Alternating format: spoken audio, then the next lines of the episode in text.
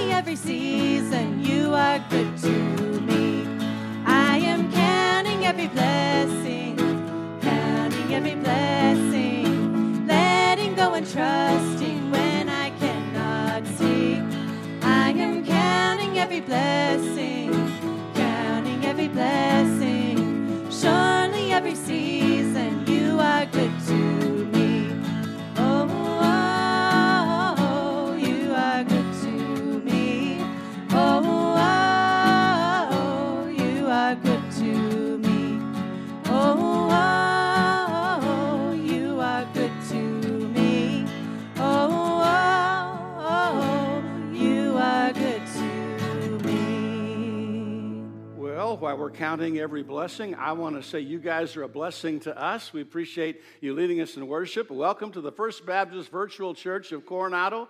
We're so glad to have you with us today. I'm thankful for you who are watching by way of computer or iPad or smartphone or whatever. Thank you so much for being with us today. This is week seven of our Confined to Quarters COVID nineteen uh, services. And uh, you know what? God's going to get the victory in all of this, and we're certainly thankful that he is. Today, we're preaching on the idea of ultimate makeovers and how that God is going to make us over one day, all brand new, and the new earth and the new heaven are going to be new. It's going to be an amazing thing in our series on uh, the Bible study of heaven. So that's where we are this week. No through the week meetings, of course, still practicing our social distancing. Our, our singers are eight feet apart, so uh, they're doing well. Uh, no, there are Bible studies online. I would suggest you go to YouVersion, Y O U V E R S I O N, YouVersion dot com. There are a couple of hundred different Bible studies you can go on there. Next Sunday is Mother's Day. This is going to be the weirdest Mother's Day you've ever had, maybe. Uh, but I hope you'll tune in. I hope you'll take care of Mom. I hope you'll treat her right. I hope you'll be extra nice to her. Uh, it is her day. And dads, Father's Day is coming up. So you reap what you sow. You know what I mean? I'm just just a little heads up there. So uh, I want you to pray for our services. Pray for the uh, the live streaming. Also, uh, members of First Baptist Church of Coronado, if you can go online and give your tithes and offerings and or, or use the U S mail, uh, either way, we would appreciate that. It's uh, online. It's f b coronado dot com. And then let others know about uh, our online services. And if you need something, if we can be of service to you, let us know. We have some people in our congregation who are willing to do shopping for you or whatever you need. Thursday's National Day of Prayer. I was given this brochure by Gordy uh, today, and so uh, if you want to go on national day of prayer dot org online, easy to remember, national day of prayer dot org, it'll tell you the things uh, to pray for and how this uh, day of prayer is going to work this year. Uh, right at the top is praying for the church, then praying for government, praying for family, praying for education, business, military, media, Uh, and why should we pray for America, and, and all kinds of good information. So uh, go to national day of prayer dot org. Now, if we had um, routine or regular church, I don't like the word regular. I never want to have regular. We always want to have super ordinary churches, but uh, church services. But if we had a congregation here this morning, I would have printed out a bulletin, but since I don't have a congregation here to print out a bulletin for, I'm going to read it to you. It's entitled, The New Heavens and New Earth, May the third, twenty twenty, covid nineteen Isolation Week seven. In Second Peter chapter three, verses seven through thirteen, it makes an astonishing claim. Peter tells us the day is coming when everything on earth and the atmosphere will burn up and be renovated by fire. God judged the earth in Noah's day with water. The next and last renovation of the earth will be by fire. But skeptics say that's not possible. Dirt and rocks don't burn, and seventy-one percent of the earth's surface is covered with water, and everyone knows water doesn't burn. This must be just another claim by Christians who are ignorant of basic science. Oh, really? Science teaches us that every element on the periodic table has a kindling point, a point called autoignition, at which it will burn. Therefore, the earth's crust can burn, and by the way, it will, because God says it will, if it reaches a certain temperature. Also, most of the water covering the earth is salt water. There is no specific scientific notation for salt water, because salt water is not a molecule, but it's a mixture. In water, it, foam, it forms sodium chloride plus H two O, and sodium hypochlorite plus hydrogen. You know what happens when you drop pure sodium into a beaker of water in your chemistry lab class? I do. I did it in nineteen sixty-five. My professor was not happy. A flame leapt about a foot and a half into the air, and the beaker holding the water shattered. It was awesome. In addition, consider the fact that burning is simply the rapid oxidation of an element, and oxygen comprises over twenty-one percent of our atmosphere. You know why you can't have an open flame around oxygen tents or tanks? Because they will ignite. So you see, way before there was a periodic table or formulas to memorize in chemistry class, there was supernatural revelation. The Holy Spirit told Peter to write about things that would happen a couple of thousand years later that made absolutely no sense to the people of that day. Fire has a way of consuming the sacrifices of Israel and their worship of God. Fire also purifies, and this earth and our atmosphere have been polluted by mankind, and God has a remedy for this, and He will unleash it soon.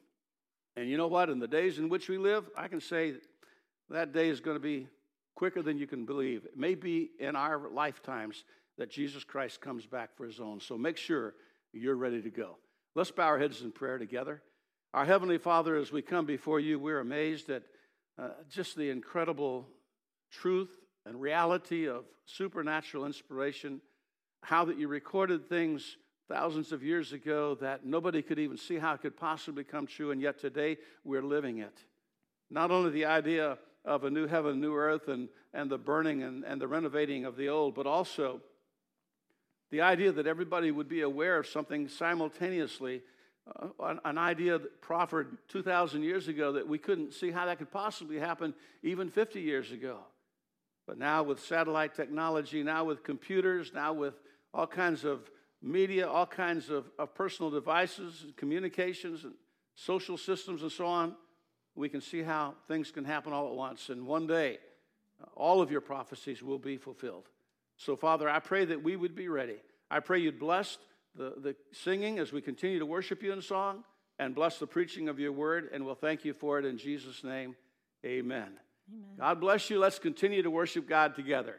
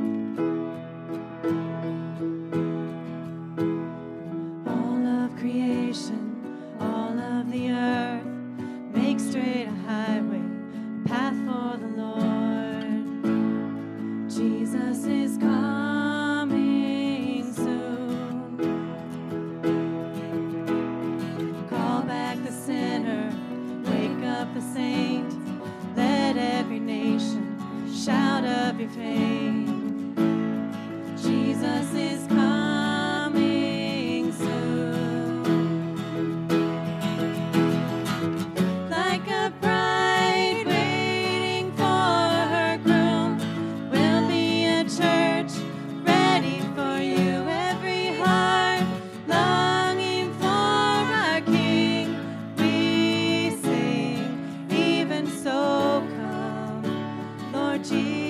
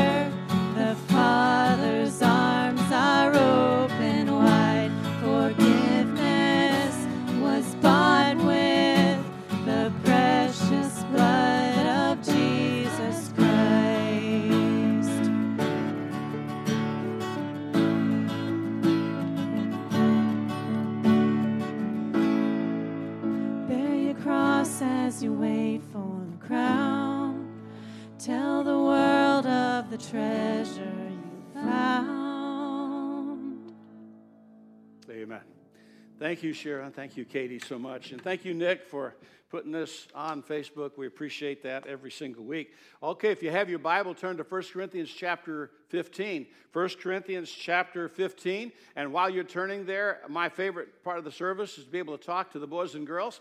And so if you were here, you'd come up to the stage, but you're not. So gather around your iPad, your smartphone, your T V screen, your computer screen, wherever it is you're watching this. Gather around, kids. Come on, get a little closer. Come on, make room. Mom, Dad, move over a little bit. Let them come in. Okay, I want to talk to you about a very important thing, boys and girls. Why are you here? Why are you here? I don't mean here like in front of your iPad or your computer. I mean, why are you on earth? Did the stork just drop you off at your mom and dad's place, huh? Or were they taking a walk and they found you under a cabbage leaf? I don't think so. Did they go to Kids R Us and pick you out? I don't think so. I think God made you, and I think God gave you life. God put you together and put you on this earth because, listen, boys and girls, God has a plan for you. Even if you're a little kid, five years old, six years old, seven years, God has a plan for you. He has a purpose for you and for your life. And when God makes plans, they're big plans because God is a really big God. I'm going to give you the reason why you're here, okay? The main reason why you're here, the main reason why all of us are here, and adults are here along with kids, whether you eat or drink or whatsoever you do, do all to the glory of God. God put us on this earth primarily, I know, to make a living, to have fun, to have families, but primarily He put us on this earth to glorify Him. So whatever you do, do all to the glory of God. If you're eating a cereal this morning or a donut, give glory to God. If you're eating a steak, probably not. But if you are, give glory to God. If you're eating a hot dog, give glory to God. Be thankful for His provision. If you're drinking a glass of juice or milk or um, um, even water or, or tea, do so to the glory of God. He has provided that for you. If you're working, do so to the glory of God and thank Him for the ability to be able to work. There are a lot of people who are not working right now who wish they could, and hopefully soon they'll be able to go back to work. If you're playing, do it to the glory of God. Be thankful you live in a place where you can have a good time and have fun. If you're reading, thank God for your eyesight because He's the one who gave it to you. If you're watching television, do it to the glory of God. Whatever you do, do it to the glory of God because that's the reason God made you and God made me, was to give Him glory. And you can't do that when you're sinning.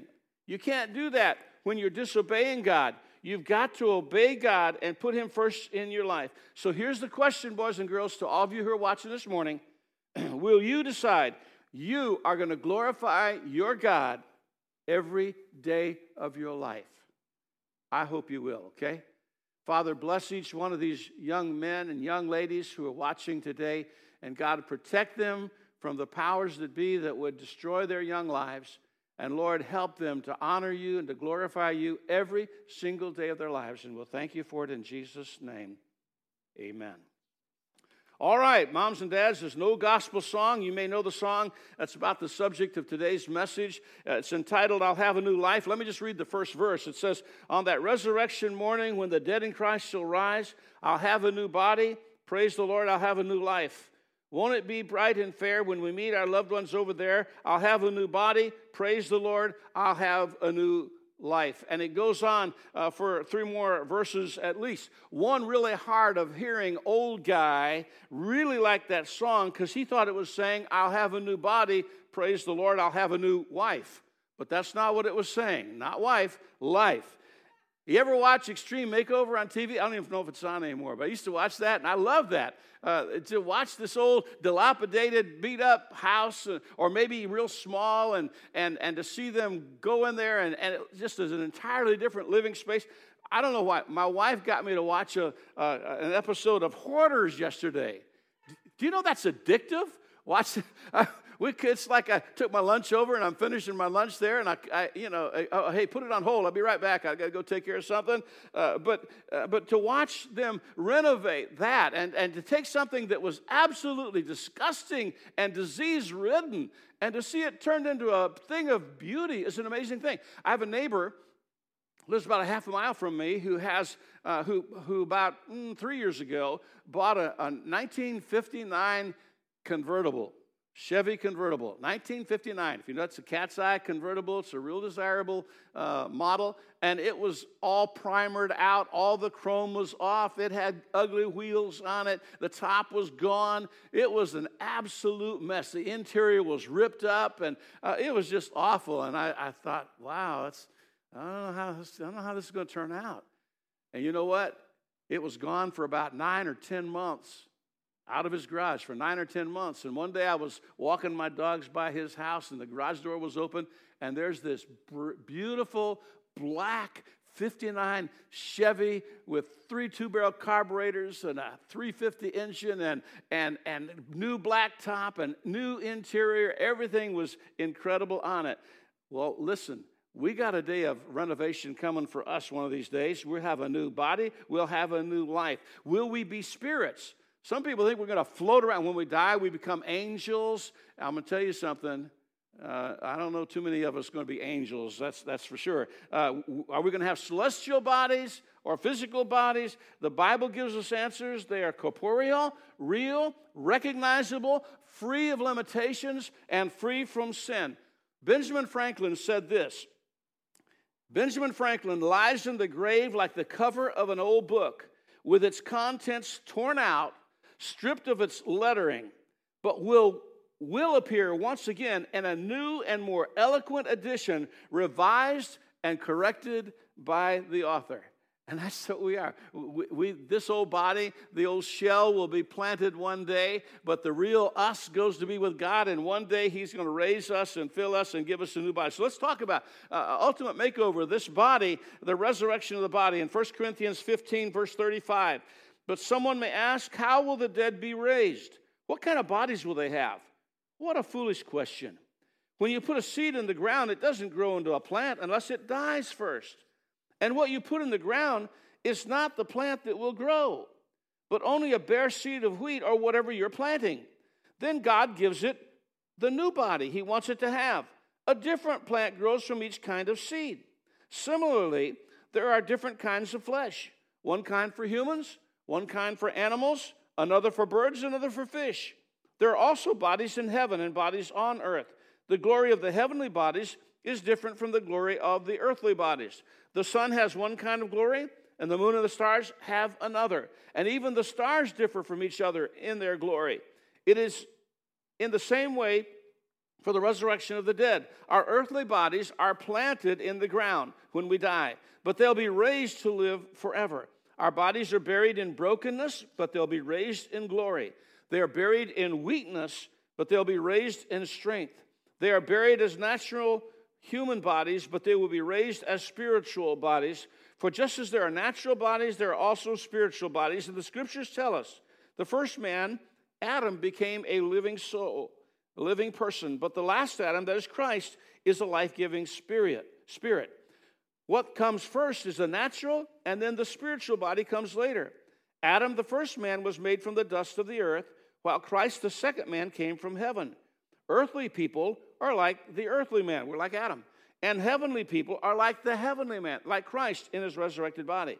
Just as we are now like the earthly man, we shall someday be like the heavenly man. So I got something to tell you. We got this covid nineteen. We got all this concern about. Uh, uh, I, I told Pat I need a I need a T-shirt that says I survived Y two K. I survived SARS. I survived Ebola. I survived covid nineteen. At least to this point. If I don't make it, you can cross that out later. But I, I, I need a shirt that says, you know, all these things. And, and all these things are threatening to kill us, to take our lives. But let me tell you something. Before there can be resurrection, there has to be death. So I want you to think about this a little bit differently. John twelve twenty-four says, uh, Jesus speaking, I tell you the truth, unless a kernel of wheat is planted in the soil and dies, it remains alone, but its death will produce many new kernels, a beautiful harvest of new lives. I remember that verse. I remember that very verse from when I was about eight or nine years old, sitting around a table with, with a pastor who was teaching us boys and girls uh, about Christ and about the importance of, of him coming to this earth and dying on the cross and being buried and three days later resurrecting again. in order for him to accomplish the work that he had, he had to die so that he could be buried, so that he could resurrect again. So death, in a sense, ought to be embraced, not feared. For a Christian, it should not be feared. Now, I'm going to tell you something. I, I, I don't want to die. I really don't. I want to take care of my wife. I want to take care of my kids. I want to see my grandkids. I, I want to enjoy my church people. I, I want to uh, just be the... Uh, you know, have the joy of being a citizen in a great country like the United States of America. I, I want all that. Uh, but death is coming, and death will come unless the Lord comes back. Uh, and death is the lobby to eternity, okay? So when this body ceases to exist, when this heart quits beating, when these lungs quit taking in oxygen, when my brain quits thinking, some of you think that's already in the past, uh, it, it, when all that happens, that simply means eternity is right there for me. If we didn't die, we would be forever in these old bodies. Think about that. Think about that. All of the things that are going on that are not working right, all the things that are doing things that they're not supposed to do, Uh, it would just get worse and worse and worse and worse. We w- but we will not be in these old bodies forever. Without death, there is no resurrection. One of my fe- I, I belong to a, a car club, uh, and one of my fellow enthusiasts asked me online this question this week. He said, and, and he was dealing with some personal issues. Excuse me. And he said, when an elderly person's family is told to make them comfortable, there's nothing more that can be done. He says, do you, as a pastor, try to lift their spirits by saying, this is a time to celebrate because they're going home to heaven, or does that sound callous? That's a good question. And I told him, you know what? When people get to that point, they need to understand. If they're Christians, they need to understand, you know what? It's going to be a lot better one of these days. It's going to be a lot better pretty soon for you. I may go before you, but but you may go before I do. But it's going to be a lot better. So embrace that, and and, and it's okay. And if they're not Christian, if you really love them, you owe it to them to tell them that there's a remedy for sin and that Christ will save them so that their eternity can be blessed forever and ever. So, uh, death is, is the lobby to eternity. So before resurrection, there's death. Because of resurrection, there's a new body. The seed's one thing. I've got seed packets at home, little corn seeds, little mustard seeds, green bean seeds, whatever. Uh, and, and when you put them in the ground and they start growing, they look entirely different. It doesn't. It's not a big kernel of corn that grows up. It, it's a stalk that starts to grow up, and then it gets the silk, and it gets the ears, and, and pretty soon it produces an abundance of corn, um, several thousand seeds like the original one. So you plant it one thing, and it raises up in another. It's sown one way, and it is different than uh, in at least four different ways. It's indestructible. Our bodies that will be raised up one day will be indestructible, be like Christ's resurrected body. It's identifiable. People say, well, we know each other in heaven. You're, you're going to know your mom and dad in heaven. You're going to know your mom and dad in heaven and grandparents, and you'll know. I, we'll ha- we have loved ones who are with the Lord. I, I have no doubt we're going to know them. We're going to recognize them. Uh, Jesus had a real body. Luke chapter twenty-four, verse thirty-nine, he said, look at my hands, my feet, touch me. After the resurrection, he ate at least on two different occasions. That'll be an encouragement to Baptists because we love to eat. There'll be casseroles in heaven, I'm sure. There'll be potlucks in heaven. Jesus told Thomas, touch me. See, it's, he, Thomas was doubting that he really had risen from the grave, that he really was uh, alive in a physical sense. He said, touch me. And then he told Mary not to cling to him. Don't, don't hold me back. Now I've got something to do. We'll know each other. On the Mount of Transfiguration, did you ever think about this? On the Mount of Transfiguration, when Moses and Elijah appeared alongside of Jesus, the disciples who lived hundreds of years after them knew who they were. God allowed them to know who they were. So, uh, we're recognizable. It, it, it's going to be uh, identifiable, indestructible, and incredible. From weakness to power. Uh, and Jesus was able to walk through walls. I don't know if we're going to be able to walk through walls, but in John twenty nineteen, the disciples were behind locked doors, and Jesus uh, suddenly appeared in their midst. Incredible bodies, infinite bodies, the natural body versus the spiritual body. Uh, one's at home on this earth, the other's going to be at home in heaven. John, Johnny Erickson Tada. Maybe you know her. She was a great athlete. She was a tremendous, vibrant Christian young lady. And in a tragic swimming accident, she became paralyzed from the neck down. And instead of getting bitter, uh, she, she drew closer and closer to the Lord. Here's a quote from this lady who has been confined to a wheelchair since she was a teenager. She says, "I can still hardly believe it. I, with shriveled, bent fingers, atrophied muscles, gnarled knees, and no feelings from the shoulders down, will one day have a new body, light, bright, and clothed in righteousness, powerful and dazzling." Can you imagine the hope this gives someone, a spinal cord injured person like me, or someone who is cerebral palsied, brain injured, who is mo- or who has multiple sclerosis? Imagine the hope this gives someone who is manic depressive. No other religion, no other philosophy promises new bodies, new hearts, and new minds. And she concludes by saying this: only in the gospel of Christ do hurting people find such incredible hope. No wonder Paul says in this same chapter, if in this life only we have hope, we are most miserable. But we have another life that's promised to us, don't we? Another life that's going to be a wonderful thing. But that's not all that's going to be made new, okay? One of the most fascinating things and subjects that, that I like to think about is the renovation of the heavens and the earth. The, the, the new bodies are a part of the ultimate makeover, but the heaven and the earth will also be made better than ever, where the New Deal and with the Great Society and communism and socialism and other proposed utopias have all failed, God will succeed. Do you know that the, home, the, the, the human race is homesick for a place like the Garden of Eden? You know, God put Adam and Eve in the put Adam in the garden first, and then later Eve, and and it was a great environment. He was able to do work there. He was able to grow things. He was able to harvest crops. He was able. He named the animals and and had a, a beautiful life. And then they were asked to leave because they fell into sin. And ever since then, we've been a little bit homesick for heaven.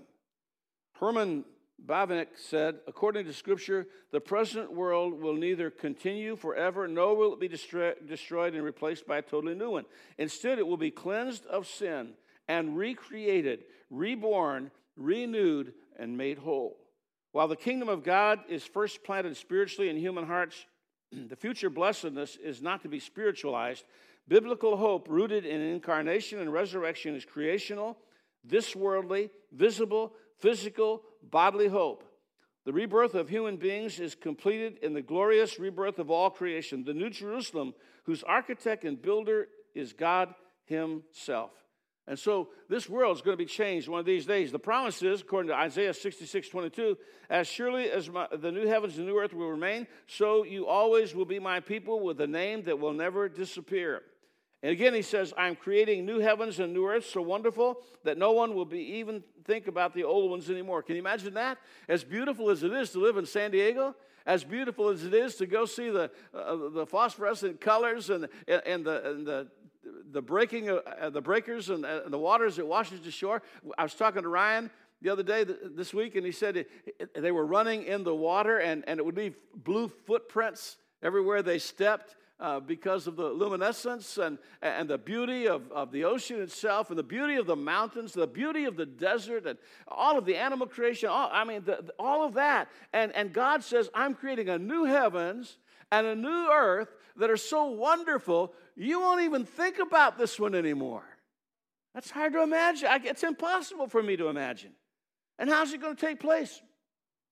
Well, Second Peter three seven says, and by the same word, the present heavens and earth have been stored up for fire. They're, they're, they're in storage for a renovation. They're being kept for the day of judgment when ungodly people will be destroyed. But you must not forget this one thing, dear friends. A day is like a thousand years to the Lord, a thousand years like a day. And the Lord isn't really slow about his promise, as some people think. He is being patient for your sake. He has waited so that more people could come to know Christ as their personal Savior. He doesn't want anyone to be destroyed, Peter says, but wants everyone to repent. But the day of the Lord will come as unexpectedly as a thief.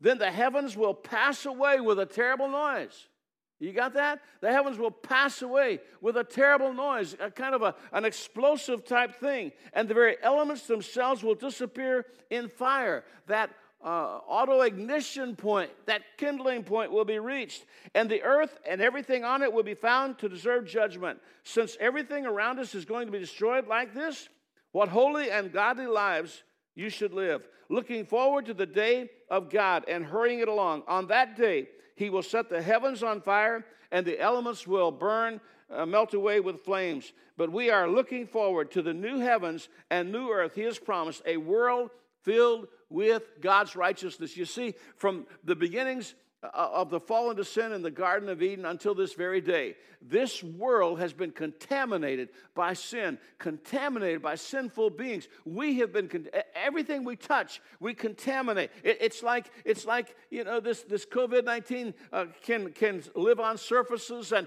and people, if they shake hands or hug, can pass it from one to the other. If they cough, they can, droplets can spread it. it, it well, instead of COVID nineteen. We've been doing that for thousands of years with sin.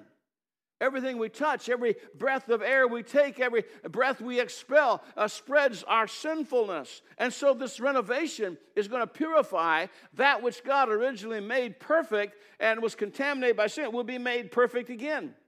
In Hebrews chapter one, the Lord in the beginning, uh, you laid the foundation of the earth, and the heavens are the work of your hands, and even they will perish, but you will remain forever. They will wear out like old clothing. You will roll them up like an old coat. They will fade away like old clothing, but you always are the same. You will never grow old. God is forever, but His creation is going to be changed. In Revelation twenty-one one, I saw a new heaven and a new earth, for the old heaven and the old earth disappeared, and the sea was also gone, and one sitting on the throne said, "Look, I'm making all things new. No longer will anything be cursed, for the throne of God and the Lamb will be there, and His servants will worship Him." It's going to be a purification process, folks. And, and this is the, the last thing to happen to this earth uh, after the millennial reign and Satan's final rebellion. The last thing that will happen before eternity begins will be the renovation of the heavens and the earth. And by the way, it's not that this earth is going to be destroyed. It's going to be cleansed by fire. The first time, it was cleansed by water. The earth and everything uh, in it was inundated, and the ark of safety was the only reason that human life and animal life survived. So the whole world was changed and renovated. And it's going to be laid bare, the Bible says, uncovered, not destroyed, but purified, not burnt up completely, but, but man-made material will be consumed. The effects of sin will be gone. But new here means new in terms of quality, not never before existing. It's going to be renovated. It's going to be that, that ultimate makeover. It's going to be that house that was so bad that is beautiful now. It's going to be that, that hoarder's home that was transformed Uh, from something ugly and, and disease-ridden and rodent-ridden to something that was beautiful and accommodating and, and inviting. This, that's what God's going to do to this earth. All decay will be gone. All disease will be gone. All depravity will cease. All destruction will be taken away. Second Peter chapter three warns us this. They deliberately forgot that God made the heavens by the word of His command. Yeah, that's what evolutionists do. They totally deny that God made it. There's some big bang theory. Uh, my question is always, what went bang? Well, there were gases floating around. Well, what made the gases? Well, this, uh, some something else happened back however many trillion years ago. Well, where did that come from? Well, they said, well, you have the same problem. Where did God come from? I'm going to tell you, God can come from wherever He wants to come from because He's God. I'm starting with the idea of an all-present, all-powerful, all-knowing entity who can design, construct, and make everything that He says is made. You're starting with some gases that you don't know where they came from that bumped into each other and blew up. And out of that explosion, we have order. I don't think explosions make for order. I think explosions make for disorder. So they deliberately forgot God made the heavens by the word of His command, and He brought the earth up out of the water and surrounded with water. They deny the universal worldwide flood. Then He used the water to destroy the world with a mighty flood. They deny that too, unbelievers do. And God also has commanded that the heavens and earth will be consumed by fire on the day of judgment when ungodly people will perish.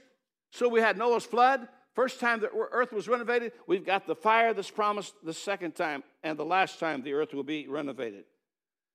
Now, there's a couple of things in there that I read a moment ago that uh, I, I kind of did some research on, and, and it talks about there will be no more sea. And and that's almost like sacrilege to people in San Diego, the people in California who live on the coast. What?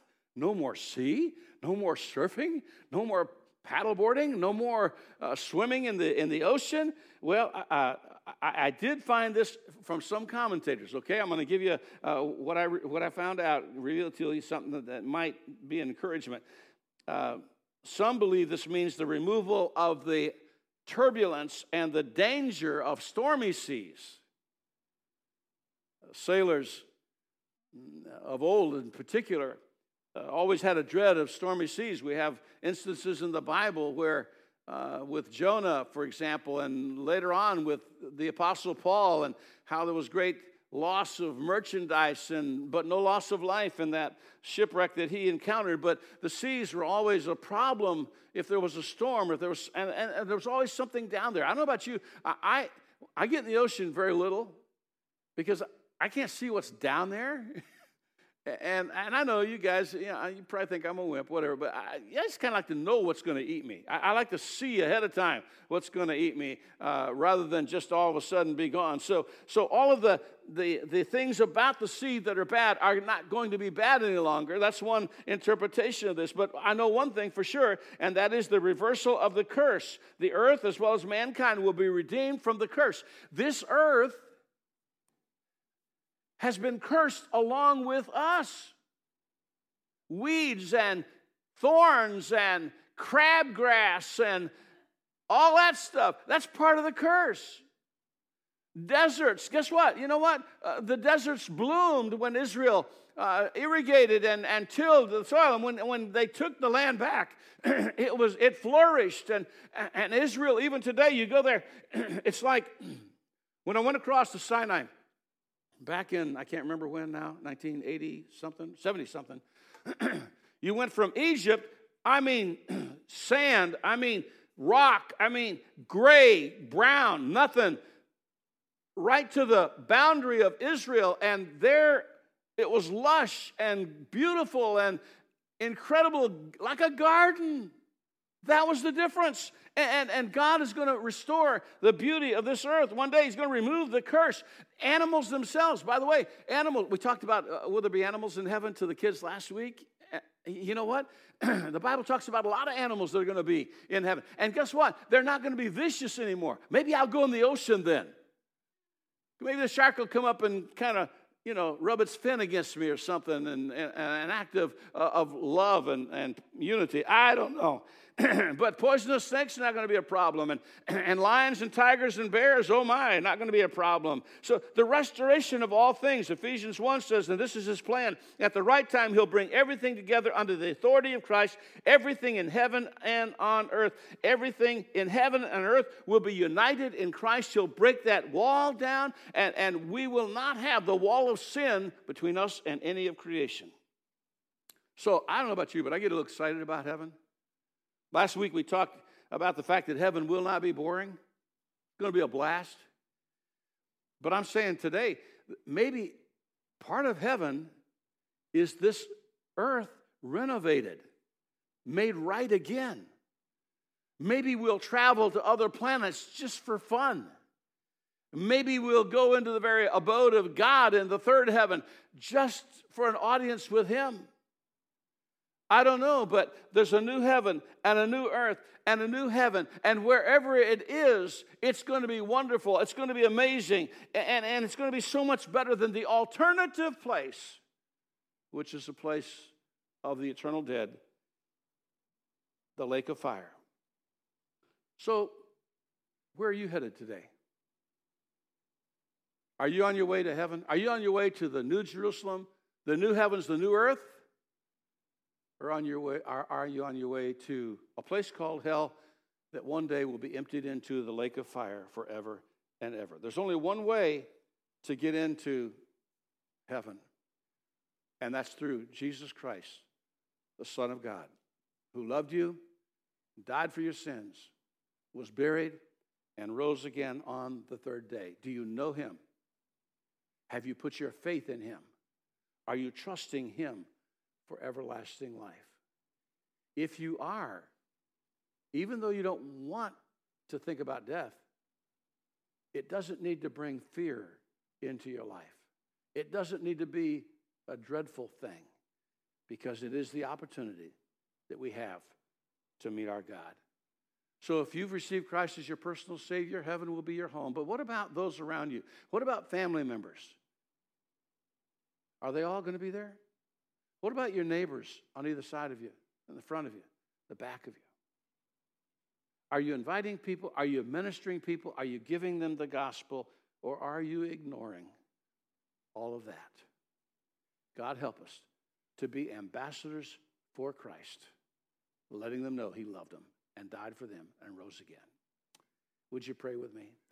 Our Father in heaven, as we bow in your presence, we want to thank you for loving us with an incredible love, such a superfluous love that you would send your Son, your only begotten Son, to a sin-cursed earth, to be ridiculed, rejected, ultimately crowned with thorns and beaten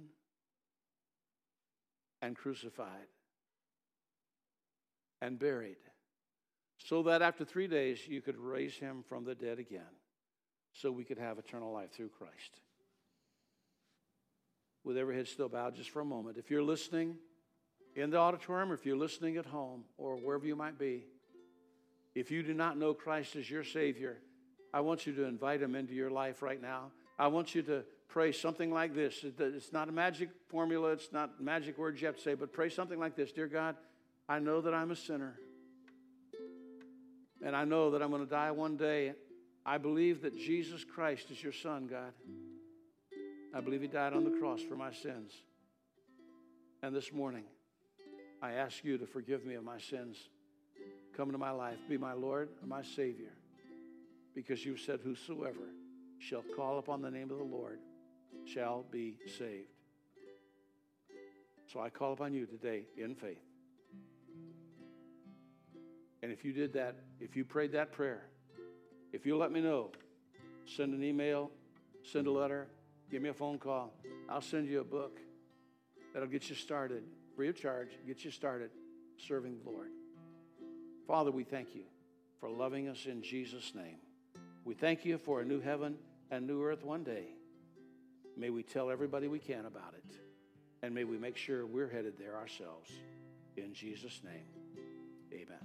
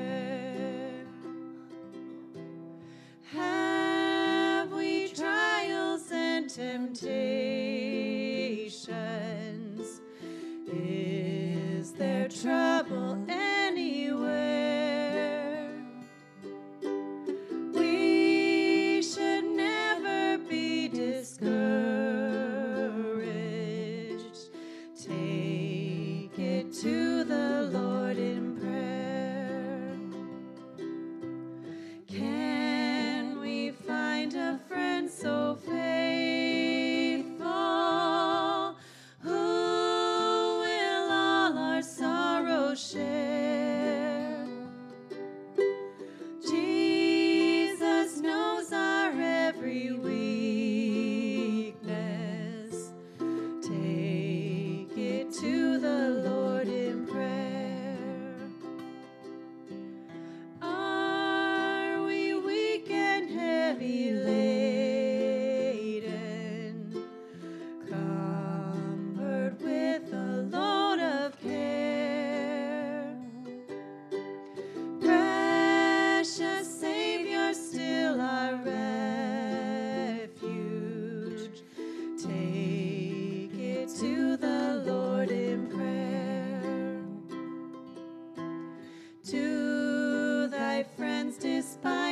forsake thee.